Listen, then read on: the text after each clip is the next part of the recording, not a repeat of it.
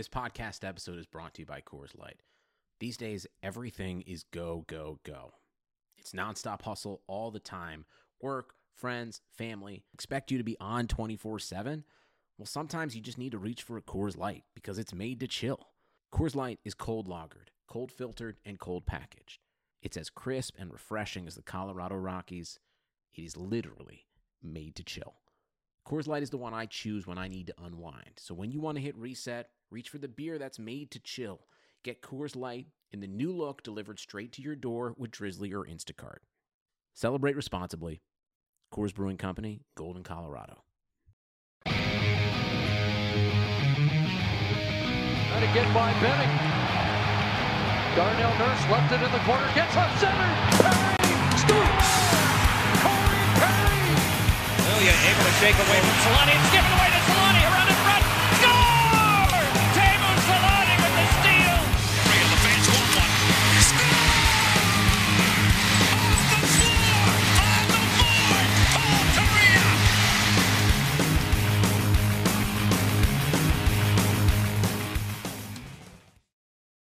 What what do we even what do we even do?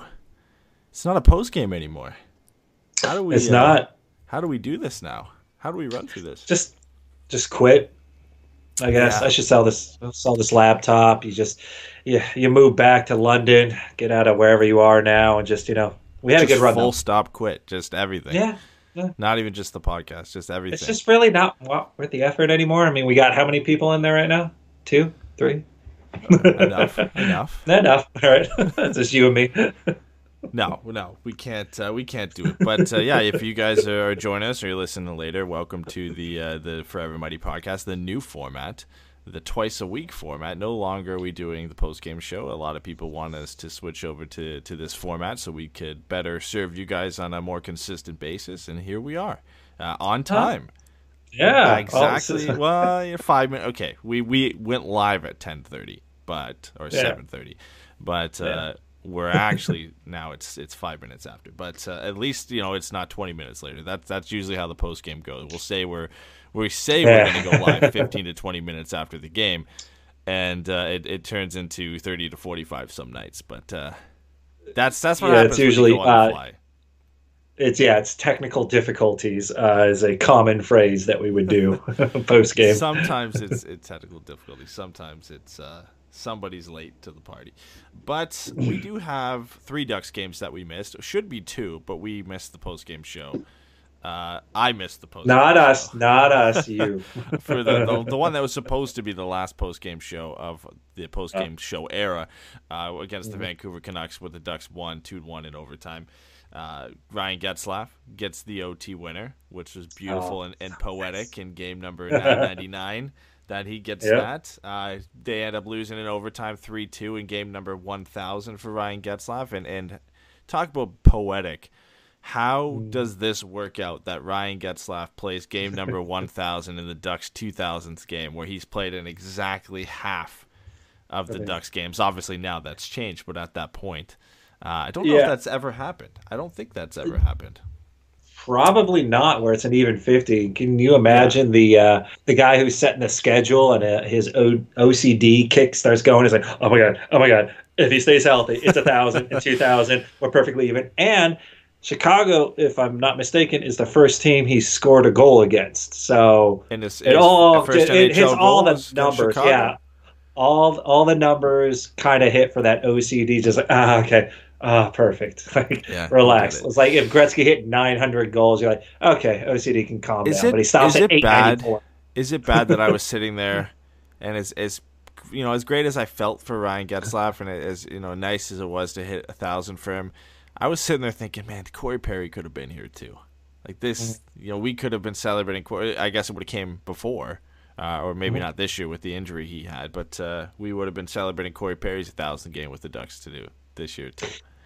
Yeah, I mean, bittersweet, but there's a difference between what Ryan Getzlaf can bring to this team and what Corey Perry can bring to any team. Um, so, you know, yeah, you kind of wish and hope that would happen, but it's either going to be, yeah, it was just going to stifle things up. I mean, I, I, think they almost carried Corey Perry for as long as they could, and yeah. they just at that point it was just done, and it was like, all right, well, quite honestly, who are you more proud?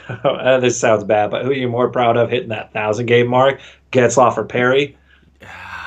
Get, yeah, Getzlaf? yeah, I guess it's. Getzlaf. I mean, if you had to choose between the two, who do you who do you see as more of the franchise player? It's Getzlaf.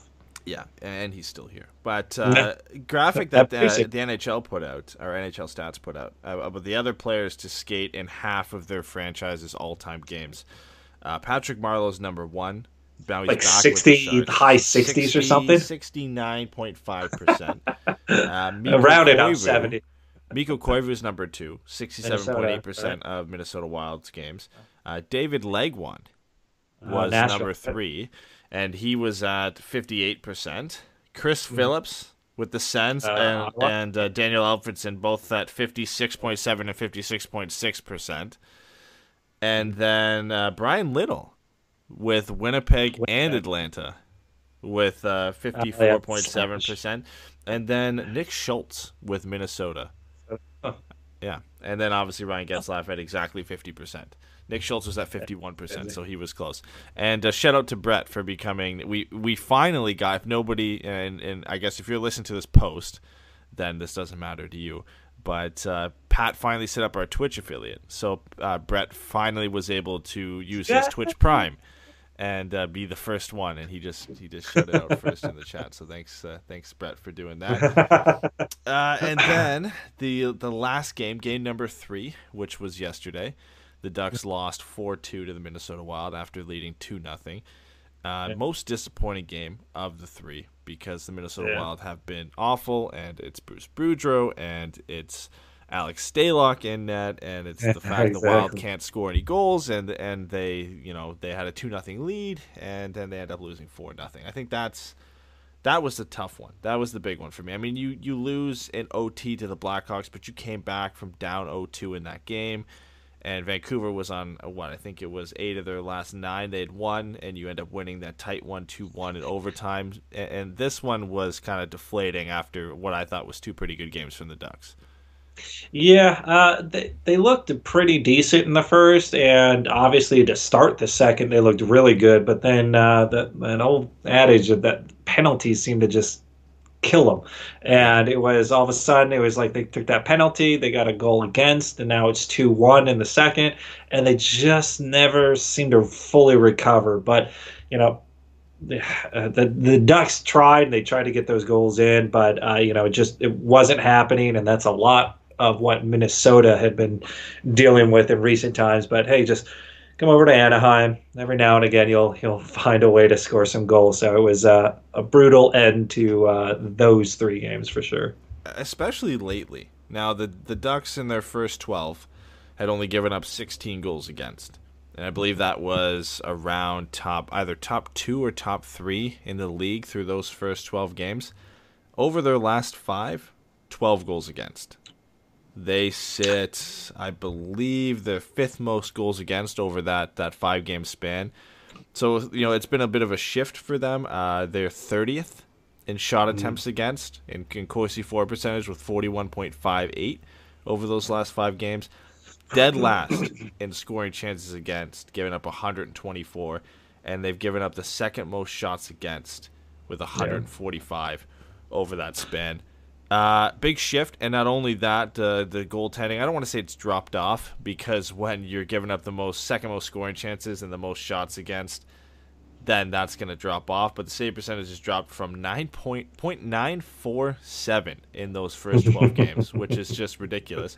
Yeah, one, don't expect to keep that. that. yeah, yeah. Uh, and in the last five games, it, it dropped down to point nine one seven, which isn't awful.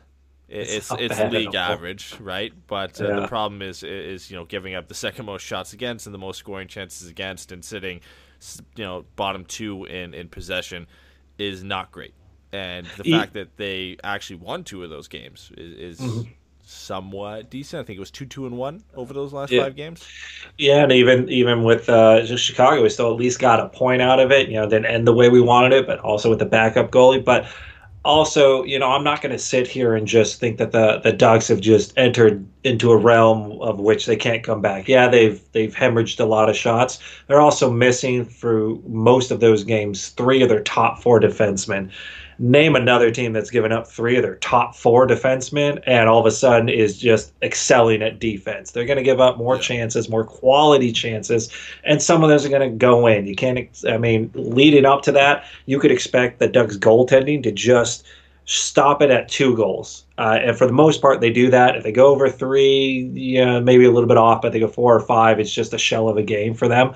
But, you know, losing that talent on defense, especially that top end talent, that's gonna you're gonna hemorrhage more goals. It's just gonna happen. Might hold on a little while, but eventually it starts catching up to you when Del Zotto, uh, Gudbranson, and uh, Holzer, and you know are the guys you're you're looking to Yeah, to kind of shore the- things up. yeah, when that's uh, that's three of your six, uh, you you Mm-hmm. kind of expect these, and, and all three of those guys are not. I don't want to say that they're not guys who should be in a top six anywhere, and that's no offense to, to Del Zotto. I mean, I guess it is. It's it's a bit of offense. To, to So, some of them could be top they're, they're, six. they're at, I think they're, yeah, maybe, but I don't think if you're a championship team, are, are you no? Right, let, let's pose it this way: if you're a championship team, are you willing to have good Branson, Holzer, or Del Zotto as your sixth man? I, I don't think I am. It depends how good your top four is. Because if your top four defensemen are are your workhorses and the ones you're going to see most of the time, I, I'm not opposed to a first round draft pick like Brunson being in there and being a physical Oh, man. presence. You threw the first round, third overall Yeah, draft pick. yeah, yes, I did. So he hasn't quite lived up to that expectation, but hey, neither has Nick Ritchie. But at the same time, I wouldn't mind them being in that sixth, fifth, or sixth role, especially if they're bigger, a little bit more physical. Usually, your top four don't tend to be those guys. They tend to be more skill, responsible defensively, but you kind of need some of those guys. So I, if you're asking me straight up, do I think they could fill a five or six role? Yes, but we're asking them to fill a, a second or a third or a fourth line role, and that's not where uh, a championship team would have them. Uh, Jimmy, Jimmy's reminded us that that's uh, Stanley Cup champion Michael Del Zotto. Yeah. and that Shout some Stanley Cup champion Michael Del Zotto and former third overall pick Erik Gudbranson. Yes. So we gotta check ourselves a bit there. Uh, Brett brings up a good point though. The, the issue with the Ducks is they have four, six or seven guys right now. They've got Holzer, Delzato, Gudbranson, and uh, Jacob Larsson. And Jacob Larsson, actually, the, the last game that he played was one of his best games. He got his first NHL goal. He's one of the Ducks' best players in that game. But he's still learning, still developing, still feels like it's been forever for him. Where you know from where the Ducks drafted him and, and how high, I guess not highly touted, but there was some optimism that he was eventually going to be that top four guy for the Ducks, and, and uh, not the same mold as Hampus Lindholm, but a similar player and just a, a kind of a steady, reliable guy. And we're still waiting for that. And, and not to say he's been awful. I think it's tough getting paired with Korbinian Holzer for most of the season. But he also has not individually done great. And I think there was, you know, a, a nice step forward in the last game, but there's still work, some work to be done before Jacob Larsson can, I guess, feel safe that he's earned a place on this team for the long run. Yeah, and you know, as an organization, the Ducks really weren't anticipating going very far. It was mostly, hey, get these guys in, get them some experience, let them learn what they need to do, uh, that sort of deal. Um, so uh, once again, I, you know, if you're expecting the Ducks to just be, you know, a 60 win team or a 50 win team, it's it's not going to happen. If they get in, they're sneaking in, and you're going to have that learning curve. They're going to have those setbacks. They're going to have their successes. Uh, that's going to go from the defense, who are got a lot of young players in there. Mahur is another one, and the forwards. Where you look at Max Jones, Steel, Terry, they're still going to have that learning curve. That's going to take a little bit. So when they struggle a little bit, I'm not too worried unless they are just not getting any chances. And the team's still getting chances, and they're gonna, like I said, learn. And they're going through a lot of injuries, which we were hoping wouldn't happen, but it seems to be more of a staple uh, than uh, an asterisk. So, you, you work through it. It's early in the season. I'm not going to get too down on any of the players that are young and don't quite have that experience yet. They'll learn, and it's all going to be a learning experience this season for them. Yeah, and, Jacob Larsson's still 22 years old. He's not old time. by any means. um, you know, maybe he's he's old in the sense that the Ducks have some really young players coming up, and and Yeah. in that sense, maybe. But uh, Or I we've heard him forever, you know. Yeah, he, he's like that name yeah. is like he's coming up, he's coming up, and it's like, all right, well, I've heard that for the last three years. Well, Right. He's only 22. Oh, thought he was older. yeah, and I think in, in his case too is it's he's come over from Europe. He's been in the AHL for a while. He's been with the Ducks. I, I think he even played a little bit in his rookie season with the Ducks. He, he played uh, I think just under nine games, so they could send him back. So he's been around for a while, uh, and, and you know he kind of got the similar treatment to Cam Fowler, who's on pace for a career year. Cam Fowler played his rookie season with the Ducks best year of his career was that first year. He had 10 goals and 40 uh, 40 points on the year. Right now he's on pace for 38 points. Can he reach it? Can he do Yeah. it? Now he's been he's been very good, and he, he's I think he's put up what four goals so far this season, three or four. Yeah. So there is some optimism he might hit that. If he stays healthy, as he stays healthy, in my opinion, yeah, he could. I, I don't see if he plays 82 games and this style stays the way it is, and especially if we get more of those, like you know, better defensemen back, the Lindholms, the the Mansons, you know, adding Guhle to that, um, you'll start seeing him free up a little bit more. But this style is designed by Eakins, Coach Dallas Eakins, to have the defense move in. I've seen Del Zotto uh, below the goal line. Del Zotto is not a goal scorer. Gudbranson's not a goal scorer, but I see them in the play trying to create offense. And then you add someone of Cam Fowler's um, offensive expertise. In my opinion, he hasn't had this opportunity since his rookie year or close to it to actually thrive offensively. So I think if he stays healthy 82 games, I can easily see him getting a you know a point every other game. That doesn't seem out of the realm of possibility, and we're talking about a 40 point getter in the Ducks uh, defense.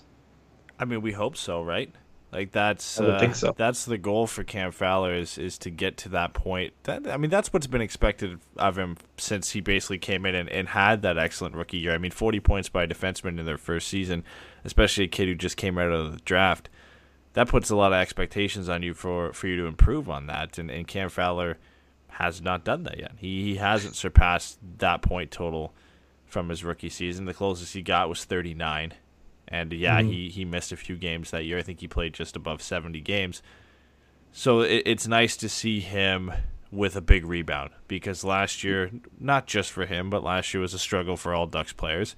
And Cam Fowler, Cam Fowler couldn't find a home with anybody, and and you know it was supposed to be with Brandon Montour, and that never really they never really got put together last year. It was uh, Fowler and Manson, and, and they were riding that ship into the grave because it just didn't work out for them last year. like that like that Titanic. It's all going down, Yeah. baby. Uh, but the yeah, the other thing too is I think like Cam Fowler is kind of like at the realization it's like, all right, he's what twenty, he's twenty eight now. Se- seems like he's old at twenty eight, but it's just like he's been around long enough, and I think he's almost gone like, all right, I'm at twenty eight now, haven't won the cup, I'm good, I've been good, my mentality is good my time to take over. Like, I mean, at this point, I'm going to be the offensive uh, juggernaut. There's no more Vatanen. There's there's no more Montour where like, oh, these guys will provide some more offense, and Cam's a good skater, can kind of chip in every now and again. It's like they need me, and I want to provide that. So he, he seems like he's got a completely different drive this season. So that's why I'm more optimistic. He's looking for those chances because now he's in a system that kind of uh, nurtures that attitude of uh, defense getting in and making plays happen.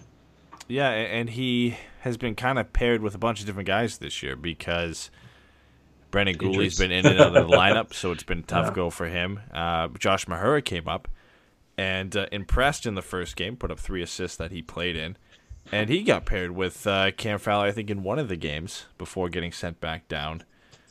And, and you know that's a guy I think right now we talked about Jacob Larsson. That's a guy who's hot on Jacob mm-hmm. Larsson's heels right now to come up and take a spot from him because Larsson can, I believe, still get sent down to San Diego without waivers. I believe he's still waiver exempt, which is ridiculous because we we just talked about how it feels like he's been around for the last four or five seasons. I could be mm-hmm. wrong, but if he is waiver exempt, you would have to assume Josh Mahura is right behind him, and, and it's tough to get anything going in San Diego this year. But as we've seen from Mahura in the past, every time he comes up with the Ducks, he impresses and he he does well, and you know he plays to his strengths, and that's his passing ability and his skating. And uh, you'd have to think that Josh Mahura is knocking on the door. But the problem becomes for the Ducks is, you know, you've got Lindholm and, and, and Fowler who are playing good this year. And no matter if they were or not, those are your two guys on the top two pairing. And unless you're going to play four or five lefties, there's maybe one or two spots left for Jacob Larsson and Josh Mahura. And and sometimes it's not the best idea to throw one of those guys on their offside. It worked with Brendan Guhle at times, but then Cam Fowler was the guy who shifted over to the right side. Jacob Larsson's played on the right at occasion, but he's always found his way back to the left. So you'd have to think right now that final spot between the two young guys comes between Jacob Larsson and Josh Mahura.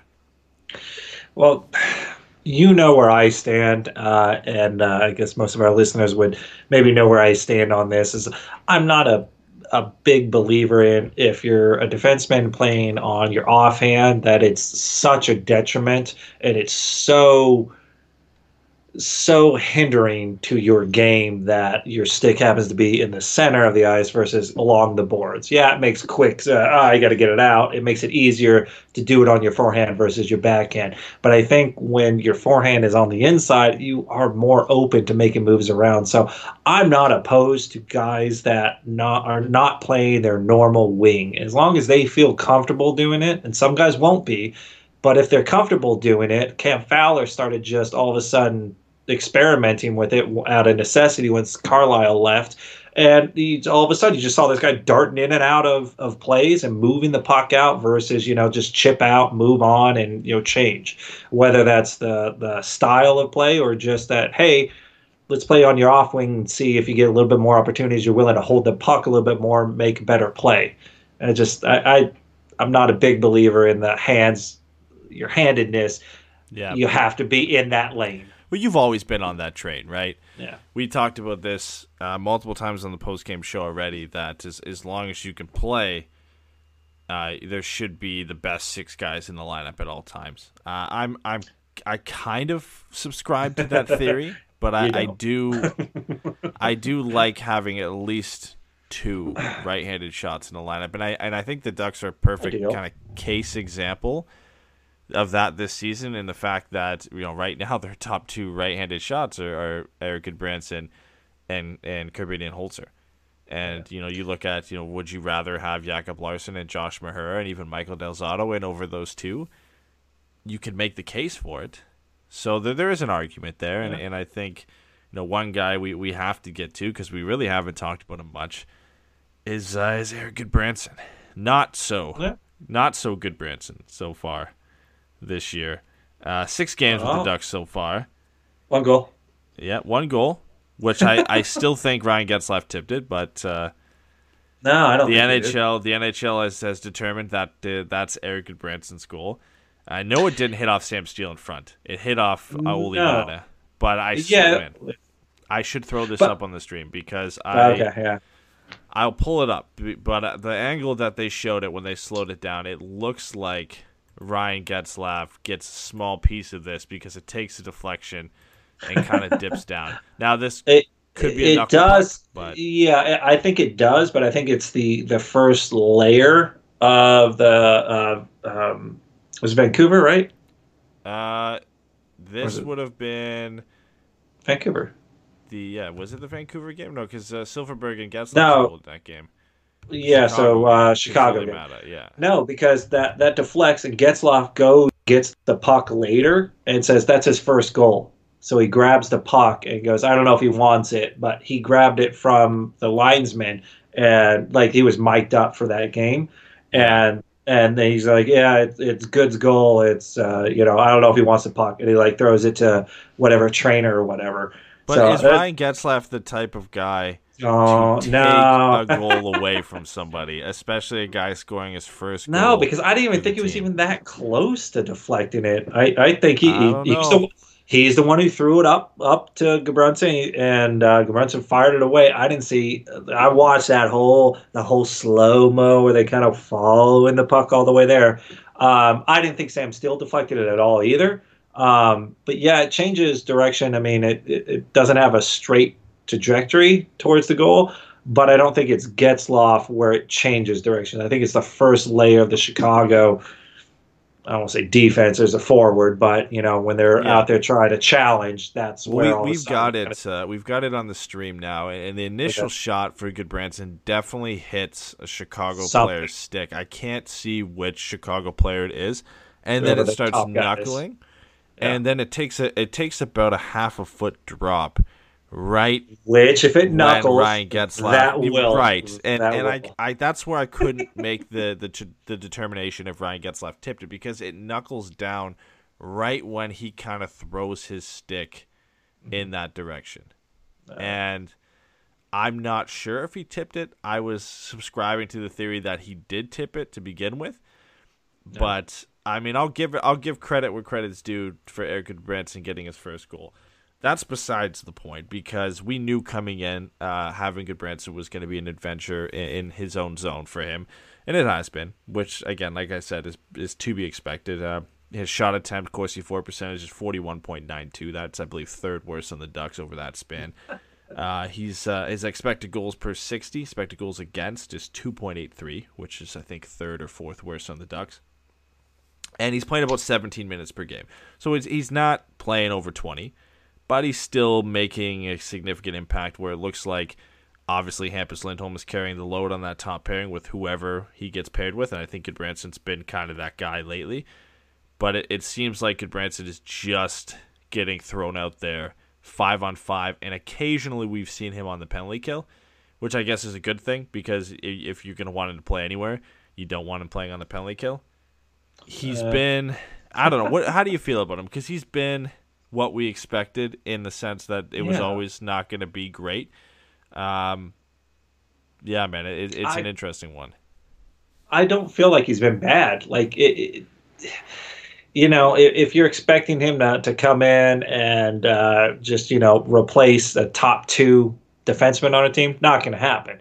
Um, has he has he looked bad? Has he looked slow? Has he looked out of place? No more than anybody else on defense. Uh, so, in my opinion, I think he's he's a little bit better because I was I was worried about all those underlying stats that he has, and all those underlying stats just say, oh, he's the worst. He's worse than the worst. How is he in the NHL? And I look at he looks like an NHL player, but I mean, he's not top NHL player. He's just, you know, five six, and he's a big dude. Uh, but he doesn't look slow, doesn't really look out of place to me. He's got a niche that's going to help, but he's, you know, he's going to fight with uh, Stanley Cup champion. Michael Del Zotto. And um, you know, just you're, you're, Michael Del Zotto, and then um, Holzer. I mean, he'll be there. I think he's more brought in to be big and physical in case Holzer's not there. So essentially, he's like, is he a little bit better than Holzer? And that's where Yeah. that's where I try and place him. Is he better than Holzer? Yes, Holzer becomes obsolete in my opinion at this point. Uh, And right now, we're just we're forcing him into play higher because Yes, now we're yeah. missing three of our top four guys.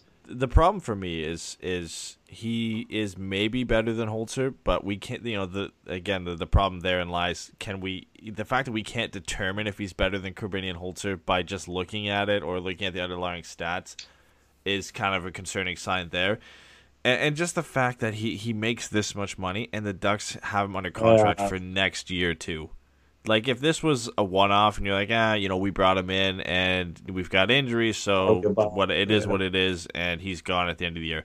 No, the Ducks have him under contract for just over four million for next season too, and Corey Perry's uh, buyout hit jumps from I think around two to six million for next season. So the Ducks kind of get handcuffed in cap wise, which doesn't affect them for re-signing players because there's nobody big that they have to re-sign at the end of this year. The only hit that takes is if they want to go out and add any players, whether it be at the deadline this year. Uh, Bob Murray never likes going after rentals, so you would think any addition would be a guy who has some term. That restricts it because you got to think to the future for that one. And getting guys in free agency, which I know Bob Murray doesn't do really ever but it does kind of impact that. And the fact that it's Erik Gudbranson impacting that at probably about two to three million more than he should be making, that's that's the only concern I have with it. Because right now I get it. I understand the move. I wasn't against it and the fact that, you know, Josh Manson, you left yourself in a position that if Josh Manson got hurt, it was Korbinian Holzer and that's it. And you had a couple That's guys it, in the right. AHL. So you've kind of put yourself in this position, so a move had to be made but I don't think that was the right move considering the term that he had. Yeah, the the term's a little concerning, but I won't say a little. It's it's pretty concerning. Um, they, I don't know. I mean, they're they're gonna have to figure stuff out. But the one thing I think Bob Murray's pretty good at is working things around. And I believe at this point, there's a few different teams that probably owe him a favor trade more than uh, than uh, he owes other people. So I think he wants to give the team the best opportunity to at least make the playoffs because let's look at the Pacific Division and where are the Sharks? I mean, that was a team that we thought Yeah, would the- be it won Pacific right two. now. It's Edmonton, fun. Vancouver, and Arizona. I believe are one, two, and three. Vegas the is Ducks right aren't that far there, away. but- Ducks No, aren't that far away. Yeah. So I mean, it, like if it's something where we can at least get back into the playoffs, get some maybe some more of that experience, that might be worth uh, you know the hard pressed salary cap we feel next season. So uh, I can kind of see it. Like I said, I, I want to see a little bit more of Gudbranson playing in what his element's supposed to be, and that's five six, not trying to play above what what he can do. And right now, they're asking him to do that until players kind of get back into the fold. I think once it gets back into the, everyone gets back in the fold, he fills into where he needs to be, and it doesn't look as bad. Yeah, the price is pretty bad, but I think we can always make moves around to kind of shed some of that salary cap. It doesn't look as bad at the end of the season. Hopefully, just hope. Yeah. Matt Matt just chimed into the chat and said, "How would we feel if Gudbranson was sent down and claimed on waivers?" Uh, that basically would just negate the whole me. thing. It- it- it- yeah, well, it, and I, I don't think I think I'd be indifferent on it because you know I, I, I agreed with the move on a whole depth standpoint, but I honestly before that move was made, I would have rather seen Jani Hakanpää come back up or Chris Wideman come up and at least get them a chance to see if they can do because I feel like they could come up and, and essentially do what Gudbranson is doing right now potentially, but we didn't see it. And the reason Gudbranson the Gudbranson trade was made is because the Ducks put themselves in a position where they had no depth down in San Diego, so calling up those guys wasn't an option, and you had to go out and make a move. And the big the big fish were, were too much. Ristolainen was too much. You you couldn't go out and, and get uh, you know somebody else who cost more. I mean, we heard the the price for Ristolainen was ridiculous. So Well, I mean, not only not only Ristolainen, they were they were trying for Faulk, they were trying for Shattenkirk. I mean, they were try- like Bob Murray was trying to get an elite defenseman, a right-handed shot defenseman, could not make it work. And so at this point, you can go, oh, how did get Brunson? It's like everybody else he tried to get either didn't want to come here. That's it, didn't want to come here. Shattenkirk didn't want to come here. We offered more money, more term I mean, you're not wrong. did do it. Yeah, if, uh, Shattenkirk Faulk- didn't wanna come. Want, want to come here. He didn't want to come here. He wanted to go to St. Louis, and it's just like, okay, well, what's the dude supposed to do? I mean, he's he's at this point, this was in the works for a while. Josh Manson goes down. He's like, all right, let's let's pull the trigger now. I mean, whatever. And I don't think we gave up a ton. We just took a lot of salary cap. But at that point, we're desperate because literally everyone has the perception that Anaheim's not going to be good for a while, and no veteran, well-known name is going to come on this team. At least at that point, because the perception was Anaheim's not going to be good this year. They're not going to be good for a while, which was the wrong perception in my opinion. But that's that was the perception of the league. Well, we go from lack of depth to too much depth. So we go hmm. from, from defense to forward for the Ducks. I was going to go look, goaltender. looking at, uh, yeah, I mean that the Ducks have a ton of depth uh, uh, in net, but uh, looking at who led the way over these last three games, Sam Steel led the way with three points, all of them assists. He had a two two point night, I believe, against the Blackhawks, and had one assist in the last game. He started turning it on offensively. He's now up to six assists in 13 games, but by no means uh, is that lighting the lamp. But he's looked at home. He's looked probably the most consistent and the most NHL ready of the four prospects that the Ducks have playing with the team right now. And he played a couple games at wing, moved away from center for a few of those games too. Are you impressed with Sam Steel? Are you? Do you think he has? You know, there's more to give from him, or are you impressed with the way his development's gone so far? I like where his development is. What I've heard from, I guess you and Pat is like, oh, this guy is, you know, he's he's there, he's that guy, and I feel like he's not up to that level. Like you guys would put him well ahead of uh, um, Henrique and maybe below Getzlaf as far as uh, talent. And in my opinion, he's below Henrique. He can he's close, but he's not quite there. So I'm waiting to see where Sam Steel starts exploding past that. Now, obviously, short sample size, and in short sample size, he's done it amazing. But you know, as much as I've heard about how great he is going to be, he hasn't hit that plateau, in my opinion. I think he's benefited from the fact that we don't have a lot of center depth, but he's very talented, and I'm I am happy to see where he's at, and I think there's more to give, and I can't wait for him to hit that. Even picked him up in my fantasy league. Well, in which one did you pick him up in the keeper league, or did you pick him up in the? That's I that's a different whole different wish strategy right there. wish I could remember, but I think it was the keeper league. All right. But I got Comtois on there too, so maybe I didn't. Maybe it was the other one, whichever one he was available in. Uh, that being said, uh, I'm happy with him. I think his development's better.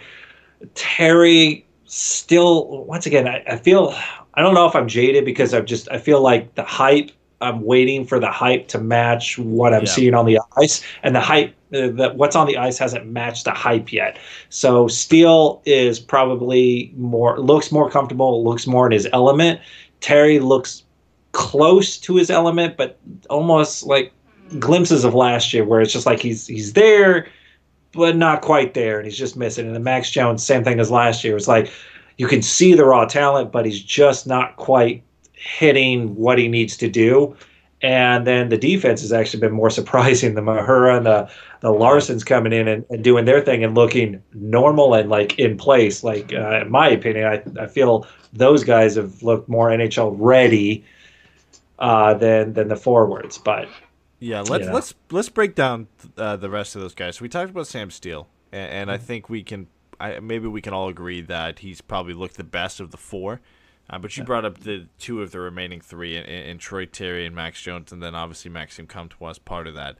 yes, Uh, yeah. This was a question we had last year, and you just mentioned hype, and hype gets brought into it a lot when you're talking about prospects. I, I think a lot of people, and you know, I've been victim of this before, and I've been guilty of this, but uh, we overhype what Troy Terry, Maxime Comtois, and Max Jones can become.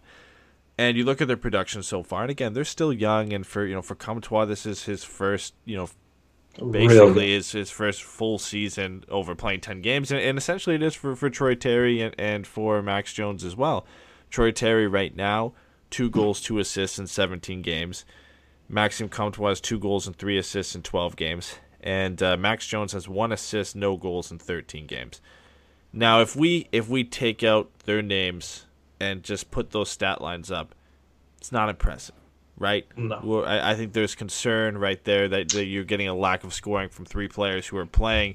I guess two of those three are playing in your top six, right? Or your yeah. top nine. And they're, they're playing some significant minutes. Maxime Comtois isn't bad. Two goals and three assists in, in, in 12 games is, is not bad at all. It is close to you know a point every other game, so it, it's not awful. And uh, I think he's probably looked second best.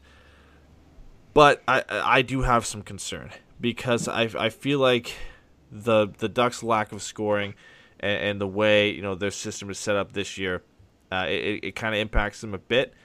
But if we're talking about them living up to the hype and being the type of players that they've been hyped up to be, then it then you you you can be concerned in that sense. Where I don't think these are guys on their own who can carry and drive play. and and that then it, it becomes the players you put around them and how well they do. I feel like that's the pieces the Ducks have here in Troy Terry, Maxime Comtois, Max Jones. Is you put a good team around them, they can be very effective players in in a top nine. But I don't think Troy Terry is a guy who's gonna is gonna carry a line on his own, and I don't think Maxime Comtois is gonna be a guy who can carry a line on his own. And, and Max Jones, I, I still as you know as great as his physical play is and, and his intensity and his compete compete level and his effort is. I just I still worry about the finishing ability. And you know, we said last year that you know he was bad luck, and and if that doesn't continue into next year, then it's not a concern.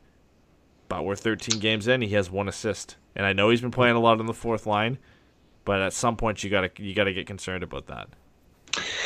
Yeah, I mean, I can understand being concerned, but I can also just understand that you know maybe in this one instance, maybe they're they're rushing him.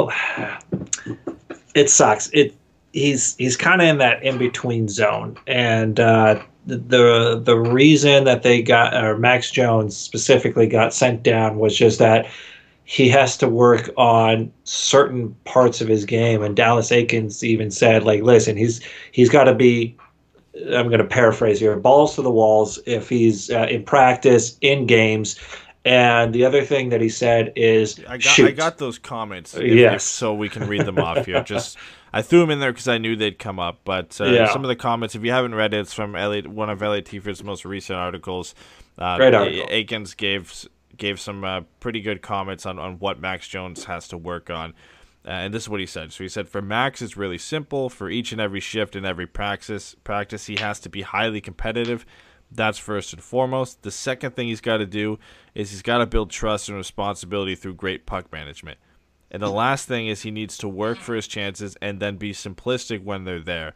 That's something that comes. We had him in San Diego and he was just prone to he would get to and he would have it in the slot and the shot was there and it was just one more move. He doesn't need it. The kid's got a rocket of a shot and basically just goes on to say like Max Jones is making too many decisions when he has the puck, and we've seen that. You know, he's made some highlight reel plays where he's he's deked around a defender, but the shot was there. And I think you know, th- like you said, I, I think it was a mix of them sending him down as kind of a statement, and also the fact that they weren't playing, so he gets a game in with San Diego, and then he comes back up the next day. So it's a mix of that. But they're just telling to, to you know make it a bit simpler, and and that's kind of been a problem for Max uh, through each of the levels that I've, I've watched him at so far. Yeah, he's got to figure out what he is as a player. Like, I I can look at him and I can I can see a lot of a Matthew Tkachuk type player uh, in Calgary, where he's he's got an edge to his game. He'll be you know he'll be in your face. He'll he'll annoy the hell out of you and he won't back down from anything but he's got talent at the same time and he can do it but yeah it just seems like the the one extra play to try and make something happen just ends up not working as well. And if you could just be quick and and learn it, that's just what it is now. It's just quick shots beat goalies. If you give a goalie a, an extra chance or an extra moment to to move, get set up, focus on you, that's when you lose it. I mean, it might work and it might be a highlight reel goal and great, but if you keep missing opportunity after opportunity trying chasing the dragon there, it's not going to work out. So simplify it. Get those goals. Once those goals start happening, now goalies start thinking you're going to shoot right away, and then those other opportunities open up a little bit better. You get a little bit bigger. You get a little bit more um, experience at uh, when is the right time to pull that move. And I think he's just pulling that move a little too often, trying to get the highlight reel goal. It's just like put the puck in the net. Just ignore everything, get the puck in the net, get the dirty goals, and you'll progress in your career and you can start doing those fancy things later. So Is it is it as simple for Max Jones as just simplifying his game?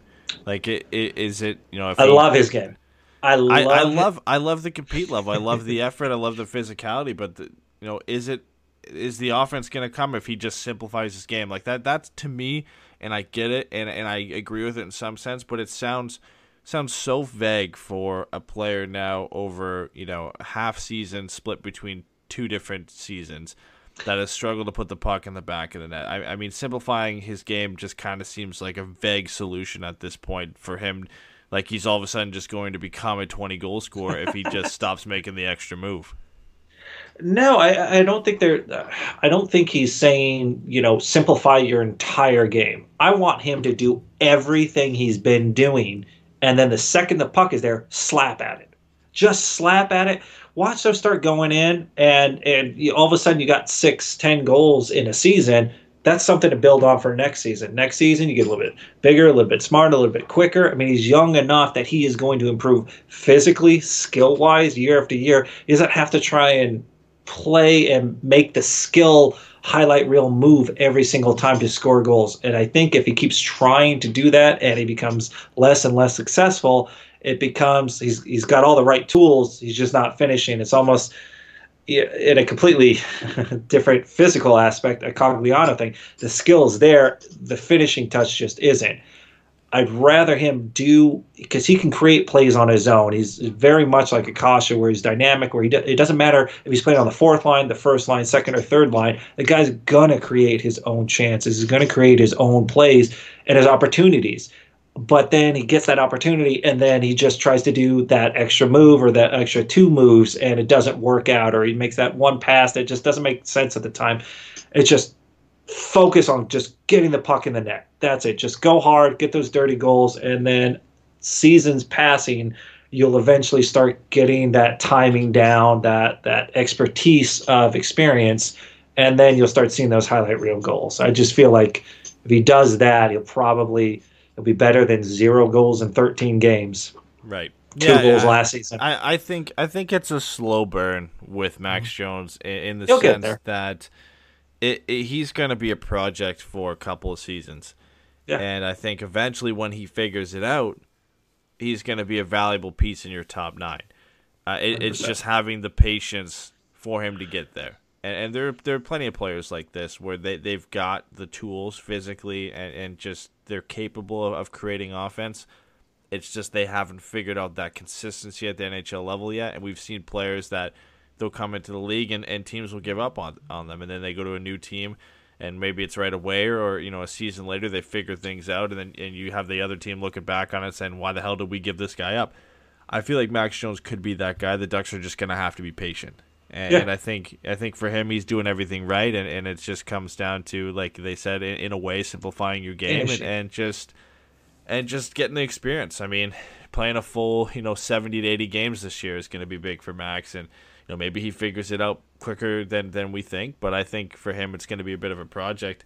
Uh, Maxime Comtois has been pretty decent as we said and, and Troy Terry I think is is one to keep an eye on uh, on whether he's going to to figure it out. I I, I think for where the Ducks got him in the 5th round, i Yeah. it's definitely not bad but the hype I think that people surrounded around him is a little it's put more pressure on him to be better than he has been. Because you know four points in 17 games is not good. It, it, it's not bad for a young player and especially if you if you take everything out of the equation and say you know we drafted this guy in the fifth round. You know he played NCAA he's coming over he, he's not played a full season yet. He's been you know mixing up lines playing anywhere from the first second or third line and he's got four points in 17 games and he's looked okay I think that's fine. But then you throw all the hype that's surrounded around Troy Terry playing at, at the World Championships and, and being a hero for the U.S. and the World Juniors and, and being a hero at Denver. And and like all of that on top of it, there was a lot of high expectations around around a guy who's probably, you know, around where he should be at this point. Yeah, I, I guess that's it. And they're giving him the opportunity to play higher up in the lineup. And yeah, I mean, if four points, I mean, Rowney, I think has four Five. goals, five Four goals. goals and an assist. Yeah, okay, so Yeah. so I mean, and that's that's fourth line. What's Derek Grant at? I mean, so I'm more disappointed in how Terry plays. I guess that might be expectations, but it's also been waiting around. Uh, he played at the end of the season, or I think maybe in the playoffs. Um, two years ago. Yeah, two years ago. Last year, you know, played the first few games, was disappointing, left, you know, got the whole build up being in the AHL came in, was impressive. And then this year, four points and you know, two goals in 17 games. That's just not where you have somebody who you're constantly putting in your top nine.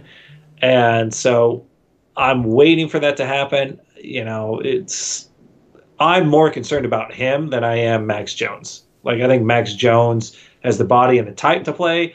Uh, Terry might, but you know if he's going to be a quick, skilled, fast player, your window is a lot smaller in the NHL nowadays. And so if you're not hitting that early on, you know, let's let's give him time early in the season. You know, we need that secondary scoring, so we we need goals, and it's still not quite happening at the pace we quite need it. And you know, some of these young guys need to kind of step up a little bit. And I think Troy Terry was probably the one that everyone was looking at to produce more offense than anybody else. All right, last uh, last couple Ducks topics before we, we move into our new NHL segment on this show, which we'll get to in a bit. But uh, one of the last things I want to touch on here is Ondrej Kase. He returned to the lineup against uh, the Minnesota Wild after suffering what, what turned out not to be a concussion. Uh, it was a Hmm. jaw injury, is what it wa- what is what it was reported as. Now you Yeah. can you can put on a, a tinfoil hat on that if you want, and and uh, you know go out and, and make all kind of kinds of conspiracy theories on whether he had a concussion or not. But it was reported as a jaw injury. Uh, but surprise, surprise, Ondrej Kase has been the Ducks probably the Ducks' best play driver when you look at the, the underlying stats behind it. His Corsi for percentage, so the way you know he controls shot attempts at five on five is fifty nine point oh nine. His expected goals for percentage is fifty five point oh nine, and his high danger chances for when he's on the ice is sixty six point six seven. And all of those are either one, two, or three on the Ducks. And if you take out the guys who've only played a couple games, Ondrej Kase is usually number one in all three of those categories for the Ducks. Despite driving play, though, pointless in his last four. Yeah, but I don't care. I mean, if he, if if he's, He's, doing everything right. if you look, if, I mean, he, he passes the the fancy stats, uh, the eye test. The only thing is just the puck hasn't quite gone in the net. is- is Yeah, the stat sheet's the only thing that's not being his friend right now, and uh, you'll have that. You'll you'll get lulls. Teemu Selanne went through uh, goal droughts uh, throughout his career. That's a thing that happens. But if he's driving driving play, he's every time he's a threat at any point. Almost fought Greenway the other night, which wouldn't have been a good Greenway, yeah. idea because Greenway is a big Greenway. kid. He's like six six. I he's think. six yeah, so. six, and he had an attitude that game too, and it was just like a little bump, but like even like like Kase gave him a little like slash on the leg. I'm like, dude, you just came back from jaw injury. Don't fight the biggest dude on their team. Um, but you know, I mean that that guy's gonna get chances, gonna get goals. Uh, the only thing I ever care about Kase is can he stay healthy? His his style is I don't want to say reckless. It's just It's high without energy. it's without concern. It's like I, all I care about is that puck in that net, and that's that's my focus. It's like a, a dog. You just And and that that can you- be a good chase- thing. yeah, you it, can it, it's can be bad.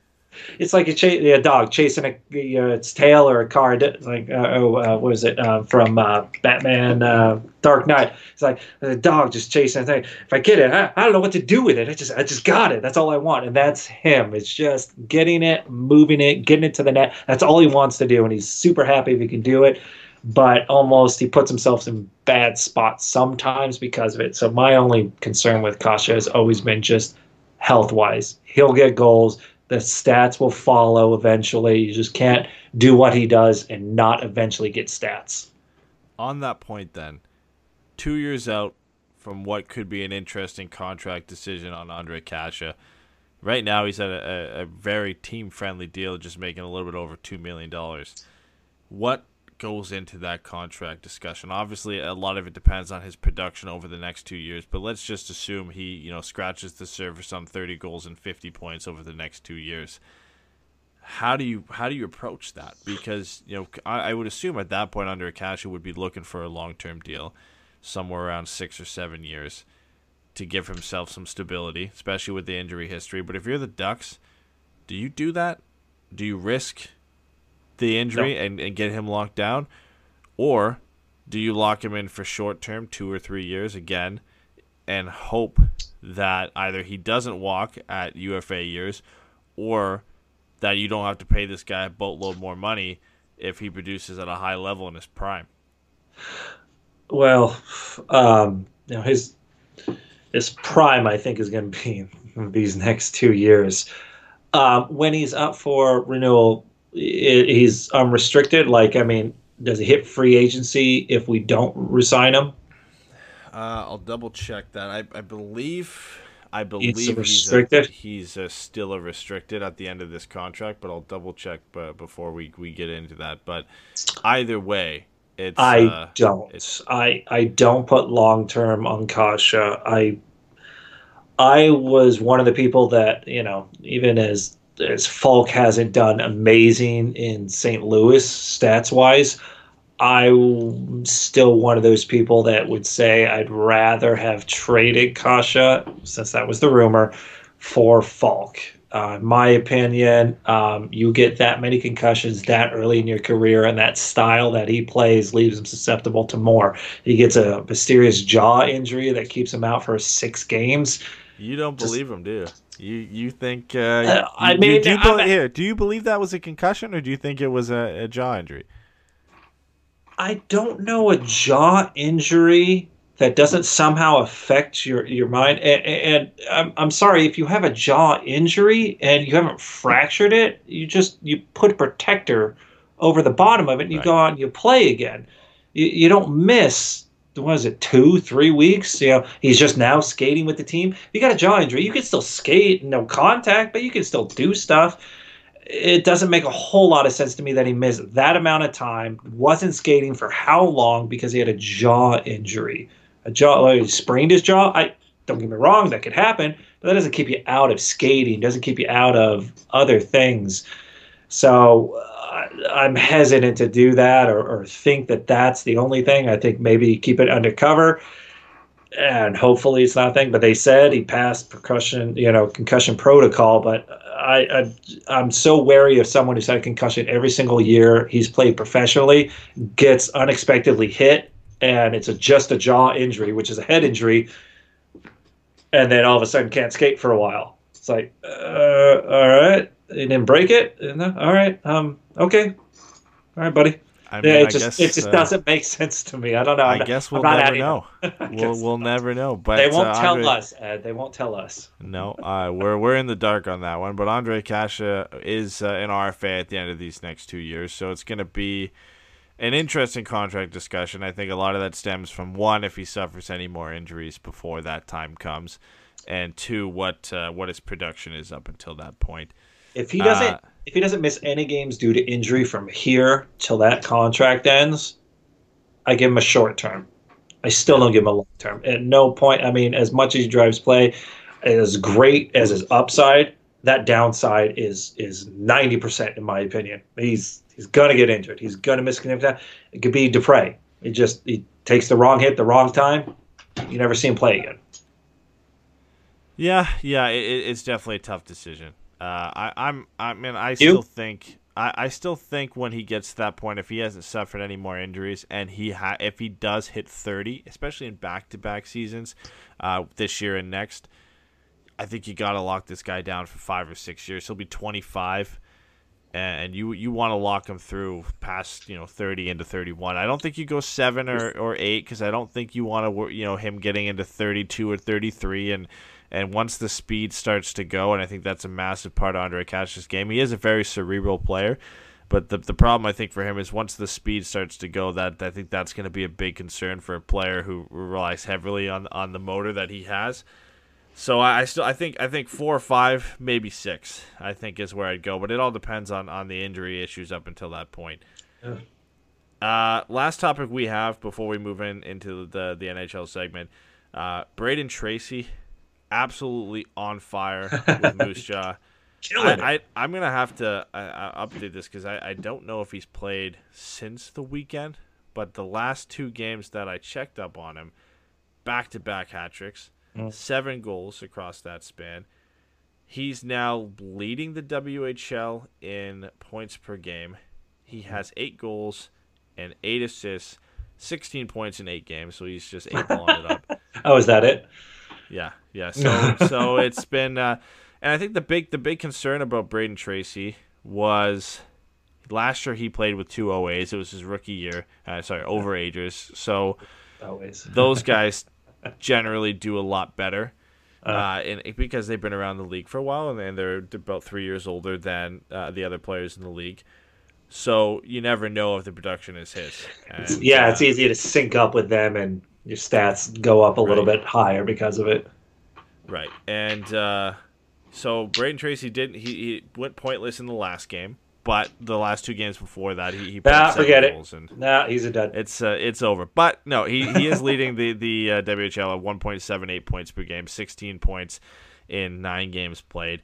Uh, a, a pretty hot week for Brayden Tracey, and then uh, Trevor Zegras still playing on the top line for Boston it. University. Scored a goal from his knees, which was pretty sweet. Uh, and then before Felt the, s- a couple weeks prior to that, he set up uh, set up uh, Patrick Curry on the power play with a, a nice cross ice pass, and he scored a pretty sweet goal himself. So he's he's uh, looking pretty comfortable. And I think you look at you know these were the top two picks for the Ducks last year's draft. Uh, pretty safe to say so far, early returns are looking good on those two guys. Yeah, yeah, and you know can't get him over to uh, the goals soon enough at this point because we need kind of help everywhere in that situation. So it's good. And one thing the Ducks do is they they they draft well. So um, you know, happy for it. It's good. Zegras is the guy we're hoping can kind of be that Getzlaf replacement as the time becomes. So you know, yay. Yeah, we hope so. Sooner rather than later, because Zegras Yes. has, has stated multiple times, and even when we had him on the show, that uh, he would like to play for the Ducks at the end of the season, depending on how his year goes in the NCAA. So hopefully, we can see some of that. Uh, we we're hoping to get this in right at the hour mark, but of course we went a little bit over. But the, the new segment we have on the show is called the Shootout, and it's brought to you by Cool Hockey, and that's where we kind of talk about some of the the biggest NHL headlines that have been going around lately. And uh, the first one I had to get to because we mentioned this on Pucks and Brews, and we were talking about I think just the Svechnikov goal. Yeah. Maybe we discussed the Tkachuk goal too. But Andrei Svechnikov Yeah. scored the first lacrosse goal, not the Michigan. He scored the It was the Michigan. Yeah. goal. Oh yeah, the Michigan goal. Yeah. Yeah, he scored the first one in NHL history. And then uh, the next night, Matthew Tkachuk says, "Hey, I, I, you know, whatever you can do, I could do better." I can do better. and uh, he one times a puck from the hash marks with uh, a shot between the legs. Uh, what what goal for you was better? Which one is which one is harder, and which one was more impressive? The Keep in mind, Andrei Svechnikov did not score this goal when they were up six to one. This was a, t- a game tying goal late in the Understood. third period. But Matthew Tkachuk did a between the legs play from the hash marks, beating, I believe, right now the best goalie in the NHL stats wise, as far as Pekka Rinne, beats him top corner with one second left in overtime to beat the best team in the Western Conference, Nashville Predators. And he doesn't do it from in tight where he's like got time to think it out and do it. He literally just there's the puck. Oh, I got to do with this move. Shoots it. Somehow does it between the leg from that far away, that high, that quick, that accurately. I I gotta give the edge there to Matthew Tkachuk. As as great as the the Michigan is from Svechnikov, it's almost like all right, I've planned this, I've tried this, I'm gonna do it, and uh, you, And, know, you know, it, was good. Remember- we're splitting hairs here. Svechnikov tried this last year, and it hit the crossbar. So it's not like, and and as much as I think it takes a lot of skill to pull this move off, I you know I I can't pull this move off. I can. Um, but we see a lot of kids are able to pull this off. This is a move like you mentioned this on on Pucks and Brews. This gets anybody can do this now. I mean, not Michigan- anybody, but you can do this move. Th- This is a move that isn't that the, the the technicality of it is not hard to pull off, but the balls to pull that off in an NHL game, I think he has to get some credit for that, especially in a tight game where they were losing. but yeah, for, for me, that Matthew Tkachuk goal, uh, Yeah. it, it has to take the cake. Like it, it's hard enough to pull that move off and get a top corner just from a regular standing position or coming up from behind the net where we see norm- normally this move get pulled off but to one time it and get enough power on it to put a top corner on a goalie who's six six six seven six six or six seven with Yeah, one this- second left in overtime pure To win it. desperation and saying this is the only way i'm going to get this shot on net And- Just had no just- time for anything else. Yeah, I, I mean that that that has to take the cake, and I, I give Svechnikov all the credit in the world for pulling that move off. It, it was unreal, and, and he ended up getting the game winner too uh, on that night as well on the power play. So, you know, all the credit to Svechnikov, but that Matthew Tkachuk goal, I think it, that one takes the cake. Yeah. me.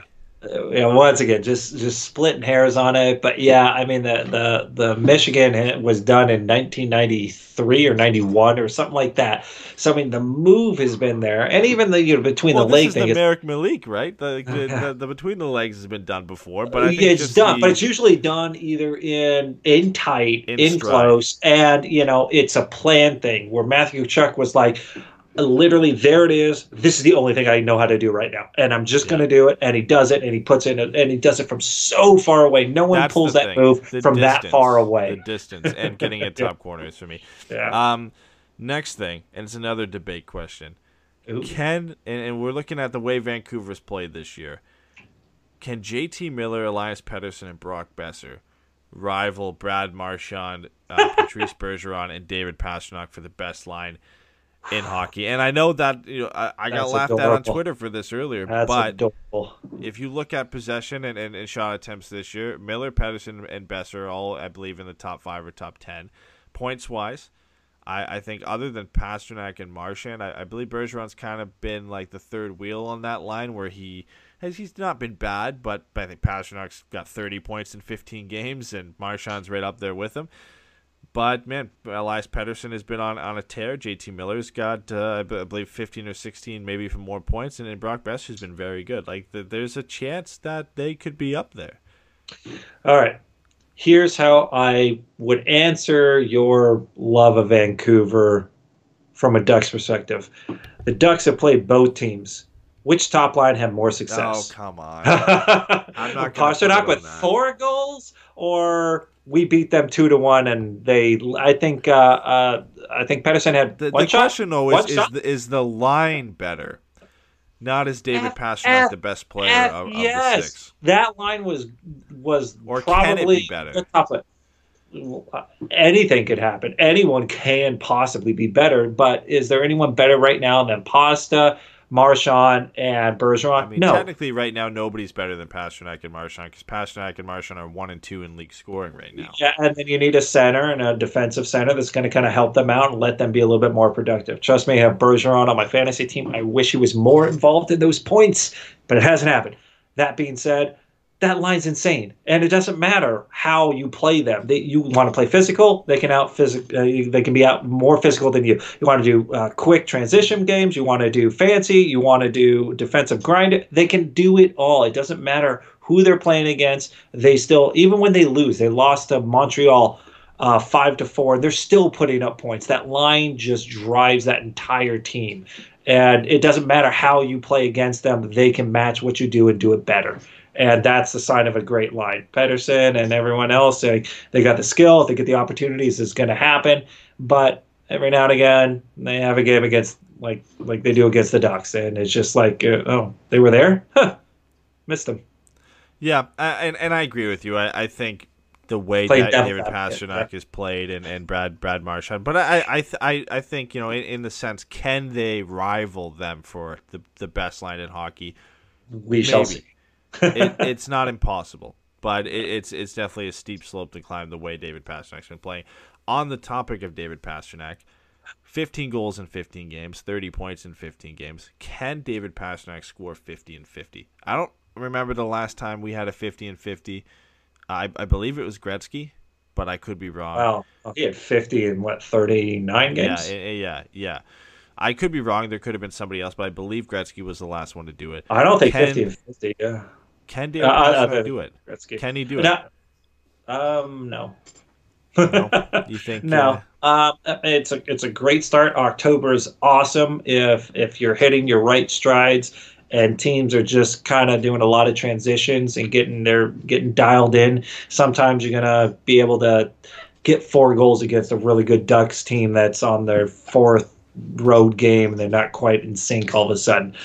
Once you get in November, you in December where you have to start to get to close to your 50 teams get a little bit more dialed in they start figuring out where they're screwing up and things get a little bit better in my opinion um, and goal scoring's a fickle thing. I mean, it, it happens a lot more now where you can have a lot of those 50 goal scorers. I'm not saying I'm opposed to him actually getting 50 goals in the year.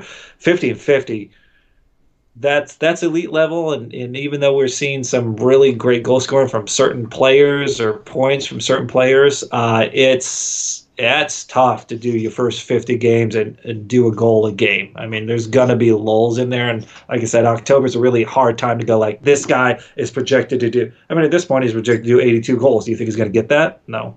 No.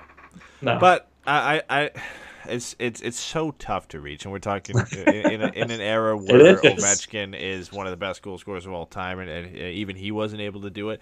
it. It takes a certain level of skill and just luck. luck in, in the sense that your line can stay that hot over uh, over more than half a season, and there's going to come a point where you know Pastrnak's going to go four or five games and get one or, or no goals, and, and then it's going to be almost impossible to dig yourself out of that hole. You've you've literally got to stay hot almost every game.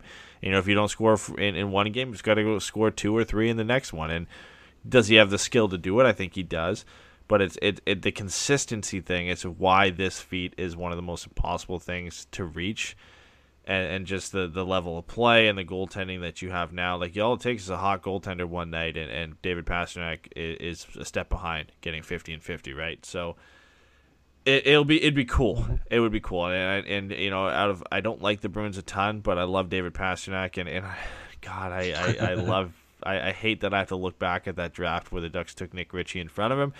But a lot of other teams are kicking themselves too. So Uh, moving from a guy who can score a lot of goals to a guy who literally can't do anything, uh, Milan Lucic i- is a just and, uh, uh, in, in Boston recent connection. Game, yeah, in a recent game between the Flames and, and the Columbus Blue Jackets, uh, Kole Sherwood was playing, Kiefer Sherwood's brother.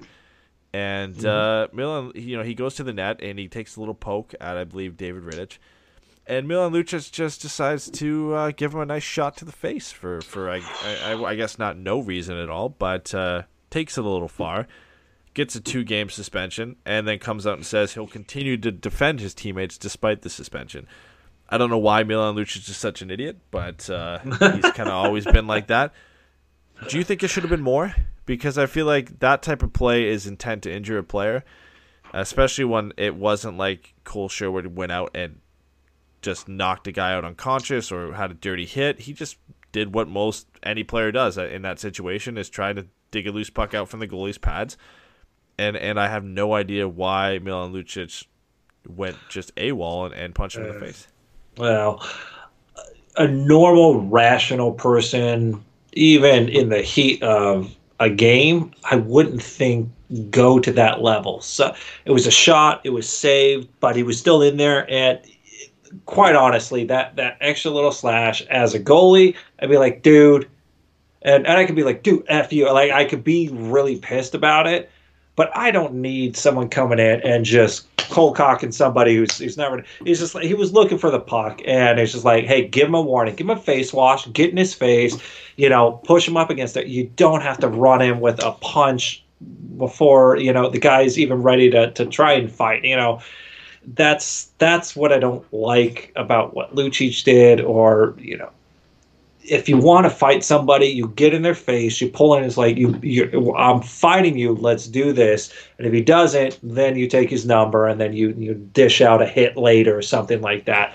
But just to go up and just just soccer punch somebody like that, and it's not the first time he's done it, and that's why I don't particularly like what Lucic brings to the game anymore. If you can't play hockey, this is what you end up doing. Oh, Yeah. I you're gonna I'm gonna hide behind. Oh, I'm defending my teammates. Your goalie was fine. The even uh, you know uh, Rittich wasn't all that mad. He, he kind of gave a look, and I would do the same thing. Is give a look. He's like, dude, seriously, you know I had it. Like that would be it. It wouldn't be like, hey, everybody, let's have a you know, let's beat the crap out of this kid. And concussion, you know. It just it didn't rise to that level. So his the Cro Magnum mind is a fickle thing, I guess. But he just completely lost his cool and just just did what he's used to doing. And I don't know if he's frustrated just about where his career is, but he's he's I think he's just mad watching uh, the line he used to play on, uh, just the NHL, and uh, the fact that he's not on it anymore. Uh, the, the the phrase or the saying uh, "pick on someone your own size" kind of kind of comes to mind there, in, in the sense that you know I I can understand. I, I don't I don't think no matter who There it was, isn't it could have really been a lot of Lucic size no, players. but like- I, you know, it, Kole Sherwood is playing his first few games in the NHL. He's not a big kid. He's not known for being a dirty kid. Like you know, if if that is, you know, John Scott or Ryan Reaves or, or whoever in that situation, I I think maybe you can understand that they're maybe doing it for a different reason. But th- this is simply a kid just trying to you know go Followed up a shot. and just followed, Followed up a up- shot and and you know maybe he's a, a little amped up. It's his first few games. I don't think that's a, a smart play. You know, even if that is Ryan Reaves, I, I don't think that's a, a, a the right play by by uh, by Milan Lucic.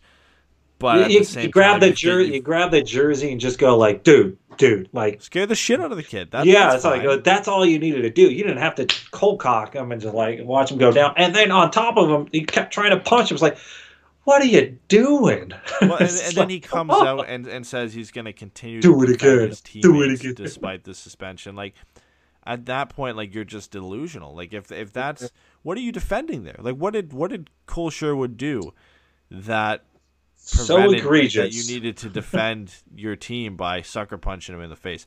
I I don't know, but I mean Milan Lucic will continue to do ridiculous stuff. So I I have no idea why uh, it was only two It's- games. I, I Yeah, thought yeah. this was an intent to injure a player. I I, I would think it should have been at least five, if not more, because Milan Lucic is a, is a guy who continues to do this on a regular basis. But as Who is was it that he he uh, he completely he decked somebody? I think it was. Ah, who Yeah, was it? I remember. He I don't know who it completely decked somebody, and the dude was just standing there, and he's just like, boom, just like just full on right cross. I think it was this him. season too, right?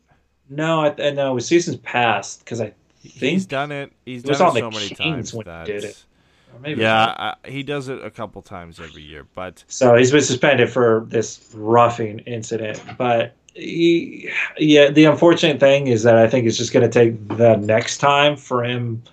It's kind of like Sean Avery. It's just like you, you start you do enough of these BS things, and then eventually people go like, "All right, you're."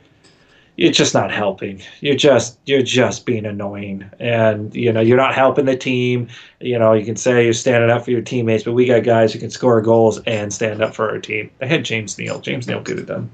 apparently, uh, the Blues just traded Robby Fabbri to, to the Detroit Red Wings, so there's that. Um, So it's nothing to do with Lucic, but Stevie Y, Stevie Y is making moves for the Detroit Red Oh. Wings and how bad they've been this year.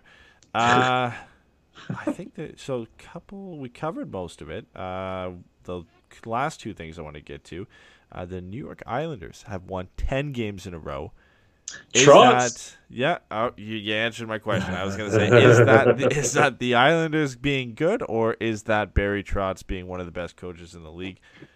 I would lead eighty percent to Barry Trotz being one of the Yeah. best coaches in the league because you, you look at On paper. So last Look at the year- paper. last year he took uh, Greiss and, and Lehner to be one of the best goalies in the league, and and in Lehner's you know defense, Defense. he's been very good for Chicago, this year. absolutely. So I, I got to give him some credit for maybe he is just a very good goaltender.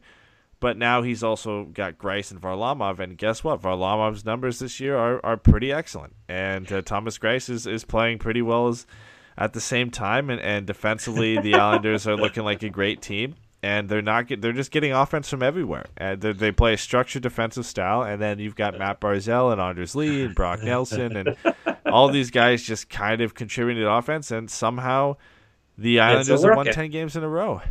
Uh, yeah. Well, the the craziest thing to me is that yeah, you, you'd have Lehner in there whose career was dead prior to coming over on a one year contract to the Islanders, and Greiss the season before. I was like, dude's done. Career's over. He's just he's he's that bad. Things aren't working. Barry Trotz comes last year. Uh, Li- Lehner's in the, the final discussion for the Vezina, and they let him walk. And then they bring in Varlamov from Colorado. And we laughed you- at that. I you- think we laughed. laughed at that. Yeah, we're like, there's no way he's going to be any better than Lehner. But I had a little suspicion that the the goalie coach, uh, uh, Con, Con C H O N, I'm really bad with names. I can't pronounce it, but he has followed Barry Trotz everywhere, and everywhere he goes, the goalies get better. So between Pekka Rinne, between Holtbeast, uh, and Greiss and Lehner, uh, comes in Varlamov comes in, and all of a sudden, the the biggest key is that if you want to go, well, the goaltending is just out of this world. Greiss and Varlamov, neither one of them have played two games in a row. They have alternated every single game this entire season, even through their win streaks. Varlamov had a shutout. Greiss played the next game, gave up one goal. Varlamov's the next game. I mean, it just doesn't matter. They're just gonna keep going, and they're just so good. And that's what um, helped, I, in my opinion, Washington become what they were. Was that Barry Trotz came over and created a much better defensive structure or belief system that worked so well with Washington. Let him walk, didn't offer him. He went to the Islanders, and all of a sudden become one of the best defensive teams last year. Still one of the best defensive teams, but if you look at paper, that team's not good. Like I mean, and you know, you look at the pay, the people on the team, they just don't add up to a ten game winning team. And they'll they'll have a lull. They'll, they'll fall out a little bit and they'll come back. They'll do what they did last year. But Barry Trotz, in my opinion, I don't know. This guy's been around since Nashville was a team. He when they doing- came in, he was doing wonders with Nashville too. I mean, So, yeah, multiple I mean- hundred point seasons. I mean, that that dude is the coach. This guy got uh, Alex Ovechkin to play defense, like yeah, and win a championship. who, and yeah, and he won. He won the uh, the Stanley Cup with the Washington Capitals. I, at this point, there are not many coaches better than him. oh, figure. Uh, Yeah, I I would struggle to put anybody in front of him at this point, just because the I the, can't. the fact you know there, there there aren't many coaches who can go from one team to another and then to another and continue that success with basically the same coaching style. You know, Mike Babcock went from Detroit being lauded as one of the best coaches in the league, and you look at the team that he was that he had to coach in in Detroit. and Goes to Toronto, and now people are, are arguing that you know maybe he should get fired. And, and Toronto media is tough, and Toronto's still a good team, but they can't get out of Barry they can't get out of the first round. well, it's it's you know Barry Trotz went from Nashville to a Washington team who were just struggling to get past the demons in the playoffs. They mm, were always a good regular season team, but they just couldn't beat the Pittsburgh Penguins in the playoffs. Barry Trotz comes in, completely changes it all up, and Washington wins a cup. He says, "You know what? That's enough for me. I'm out of here."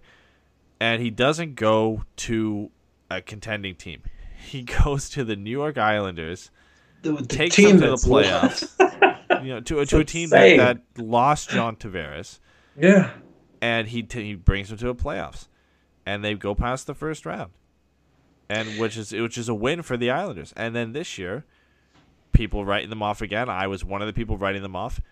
And what does he do? He's got them on a ten game winning streak, and it, it's it's unbelievable because again they they do not have the talent that you would say would be a team who's like 10, uh, 10 and 3 right now or something like that 11 and 3 but they they, they have they, you know Matt Barzal I think is a special player but other than that it, it's even then, league and, and even him, he's underperforming from what I expected. Like, I mean, this team's Yeah. still clicking on cylinders that doesn't involve Barzal.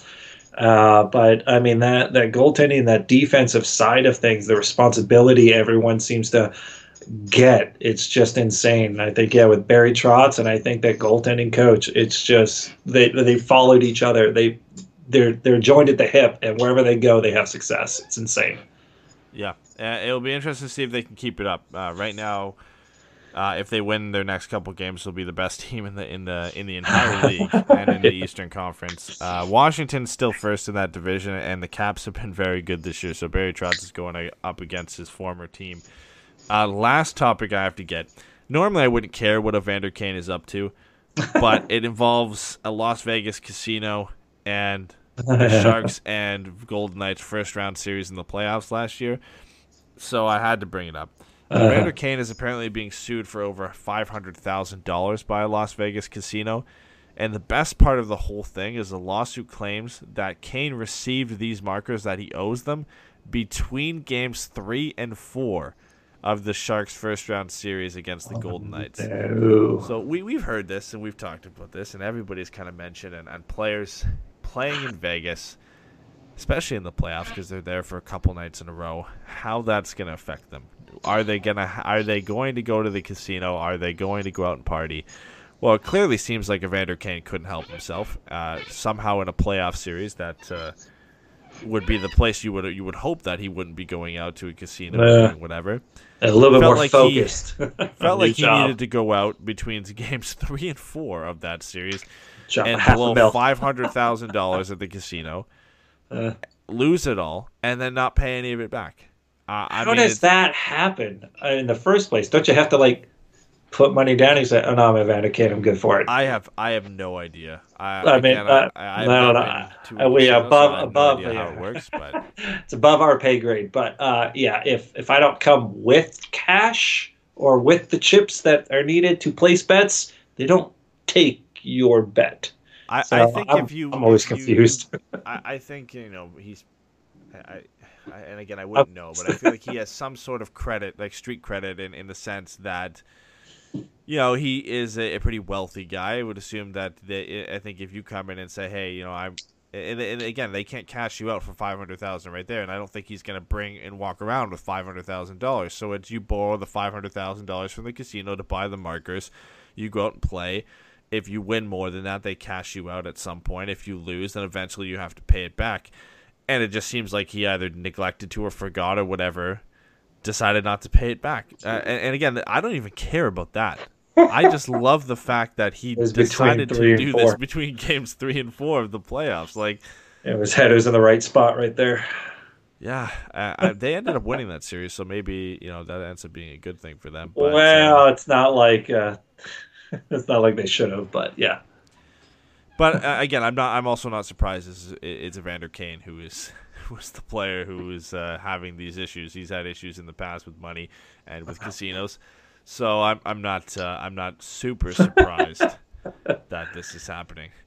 Yeah, I'm sure. Just uh, add to the fodder between uh, him and Reaves uh, every time they uh, beat. Why don't you pay your debts? you just see Reaves is just going at him for something else. So Oh, I almost forgot this. Okay, last topic before we end the show, and it should hit us right at an hour and a half. Uh, the Dallas Stars and Nashville Predators Winter Classic jerseys. ugh. I hate them both. I don't know how you feel about it, but I absolutely hate them both. every time a new jersey comes out, everyone's usually really like uppity about it because I don't know, people hate change or they, they like it the way they is. Why you gotta change? You gotta do something different. Um, I hate these. Like I usually give them, you know, a little bit of grace. It's like, hey, they tried something new. Yeah, maybe it's not the greatest, but hey, I can see what they're doing. Nashville's are god awful horrible. It's, They it's use a John Oliver turf. we got some very cool retro jerseys from teams Yeah. like uh, LA's throwback to the Chevy type jerseys. That, that those are sweet. The, The Blues Phoenix. throwback. Yeah, the Phoenix, back. the the Kachinas. Oh, Uh, Winnipeg's Heritage Classic jersey is is really nice. Calgary's Heritage Classic jersey is nice. And then, you know, I'm I'm not so surprised that Nashville messed it up because like it it just I felt like there was nothing they could do because their jerseys aren't that great to begin with, and all they did Yeah. was just go with a striped different colors and just in cursive write Nashville Predators on it, which is just they actually paid somebody to design that for them. I could have done that, but yeah, uh, yeah. Well, maybe they get to raise that banner. Uh, worst uh, uh, classic jersey ever, as they like raising banners that have nothing to do with anything significant. So And, Maybe and then let's raise that Dallas, jersey. Dallas, at least there's a story behind it because I think it, it throws back to an old jersey from the past that was like maroon and tan. So they got the tan pants, and then they just kind of popped that D Stars logo onto their uh, onto their jerseys. But it just it going deep on that one. It doesn't look good. Uh, I, I I understand that you know they wanted to go the green, but the the striping and the whole the whole way the green and the white mix on that jersey just isn't good. And then the logo itself is just all white and yeah, I man, wanna- it's just it's it's it's not great. I, I I would give the edge to the Stars having the better jersey of the two, but it's just basically picking which one's the least ugly at that point. Now, what is it? Is it um, what what kind of series is it? It's not Heritage, right? Or It's the Winter that- Classic. It's the Winter Classic. So it's like one. Uh, well, yeah. So there's one Winter Classic every year. Then there's the Yeah. Stadium Series. Stadium Series and the Heritage Heritage Classic, which is always Canadian teams. Yeah. Um, I would rather see like new ideas. I, I get oh we're doing the classic. I don't even know why they really call it the winter Classic. I mean the winter classic is just like I don't know why they would call it a classic at that point. I would just say uh, call it the winter spectacle, or you can call it classic if you want. But I don't understand the need to try and go old school with it. Yeah, make that yeah, the teams have heritage gotten thing. overboard on Oh, going the nostalgia, throwbacks. like, yeah. yeah. It's like come up with something brand new, something neat or interesting, and Teams just a different concept. Yeah, it just Stadium I'd series was always have that. Um, and, the Ducks up did the that was the first time they did the all orange was the the Ducks uh, Yeah. doing the stadium series and that thing actually ended up sticking around. We still use that now. Yeah, I mean, there's been a lot of teams who who used to kind of push the envelope and have new things for Winter Classic. That's why I looked forward to them. And, and now, and I, I guess Nashville a little bit. They tried to do that because I don't know what they were throwing back to at this point. Um, it's probably a good idea that they didn't throw back to anything that they had in the past. I like but- that little uh, saber toothed cat. It kind of comes out at like a 45 degree angle. I'm Uh, okay I with don't it. know. Uh, okay yeah, with. I, I just I think it was lazy on their part. They literally just cursive wrote "National Predators" on the yellow patch of that jersey. Uh, they could, you know, the striping I thought was cool, and if you throw a logo on there, just a different logo, it probably looks better. Don't yeah, don't make me read your jersey. Just just Yeah. give me something that tells me in in The cartoon Jets form. did that yesterday, last year with that blue jersey where they wrote Jets in cursive, and, and that was bad too. So I don't know So Stop why it. Nashville did that. But uh, yeah, it's it's definitely a game I'm probably not going to catch. I think even with the jerseys, I don't think I was going to watch Nashville and, and Dallas to begin with. But uh, man, the Ducks need to get one of these.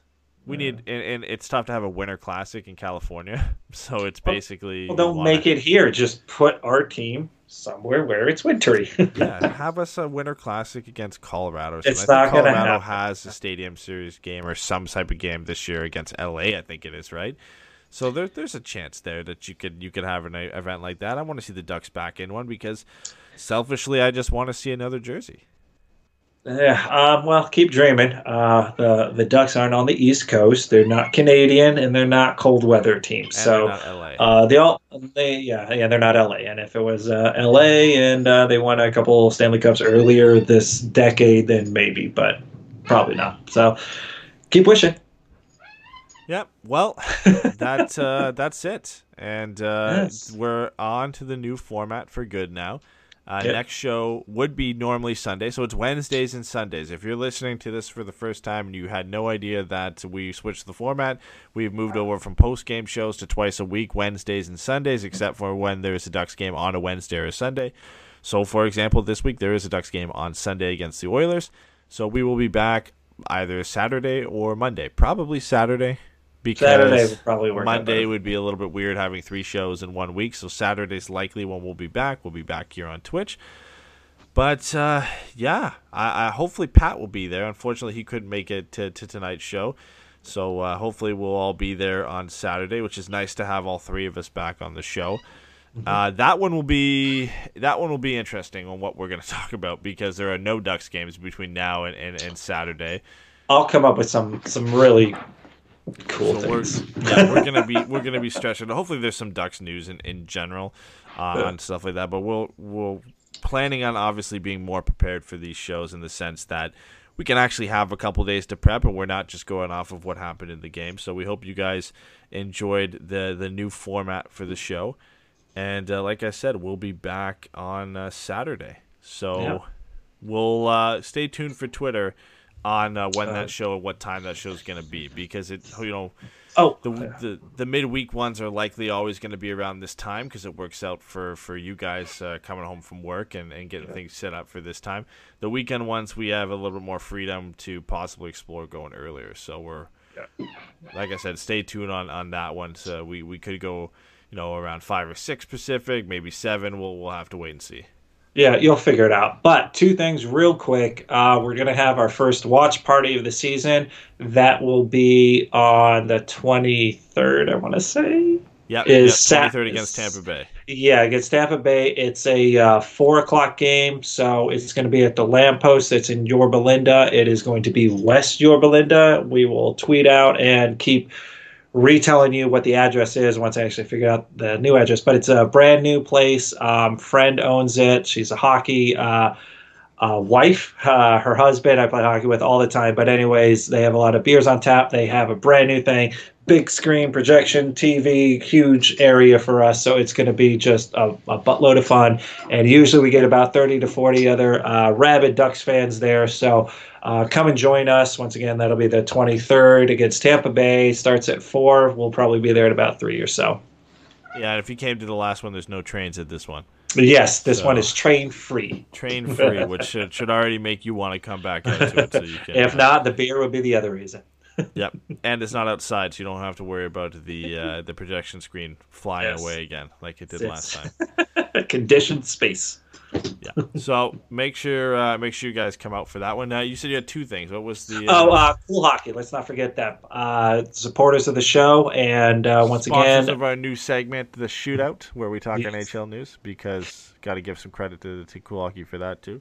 Yeah. So you go to coolhockey.com, uh, use our promotion code FM20. You get 20% off of any jersey, customizable.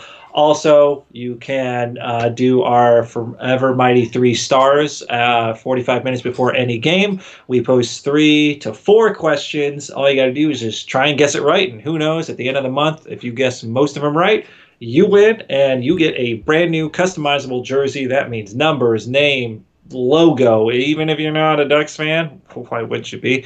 You can still pick whatever jersey you want, and it's completely free because Cool Hockey is sponsoring this. They're cool guys, and uh, they absolutely are a friend of the show.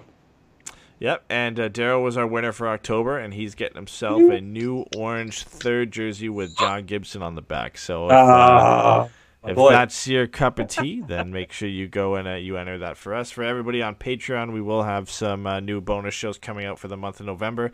Uh, Brett asked us about when the Bobby's Bargain Bin game show is coming. Uh, you know what? Hopefully we can we can do that for this Saturday show Yeah. because uh, w- what we talked about for that is is people from Patreon are the only ones who could be participating in the show, but that's going to be one we're going to broadcast live. So it might just be easier for us to kind of just throw that in and, and package that as part of Saturday's show. So we'll uh, we'll reconvene and, and we'll talk to Pat about that, and, and then hopefully we can we can finally get the first installment of Bobby's Bargain Bin uh, set up for Saturday. game shows, love it. All right, all right, guys, take care, and then uh, stay tuned to Twitter for when we're going to be back on Saturday.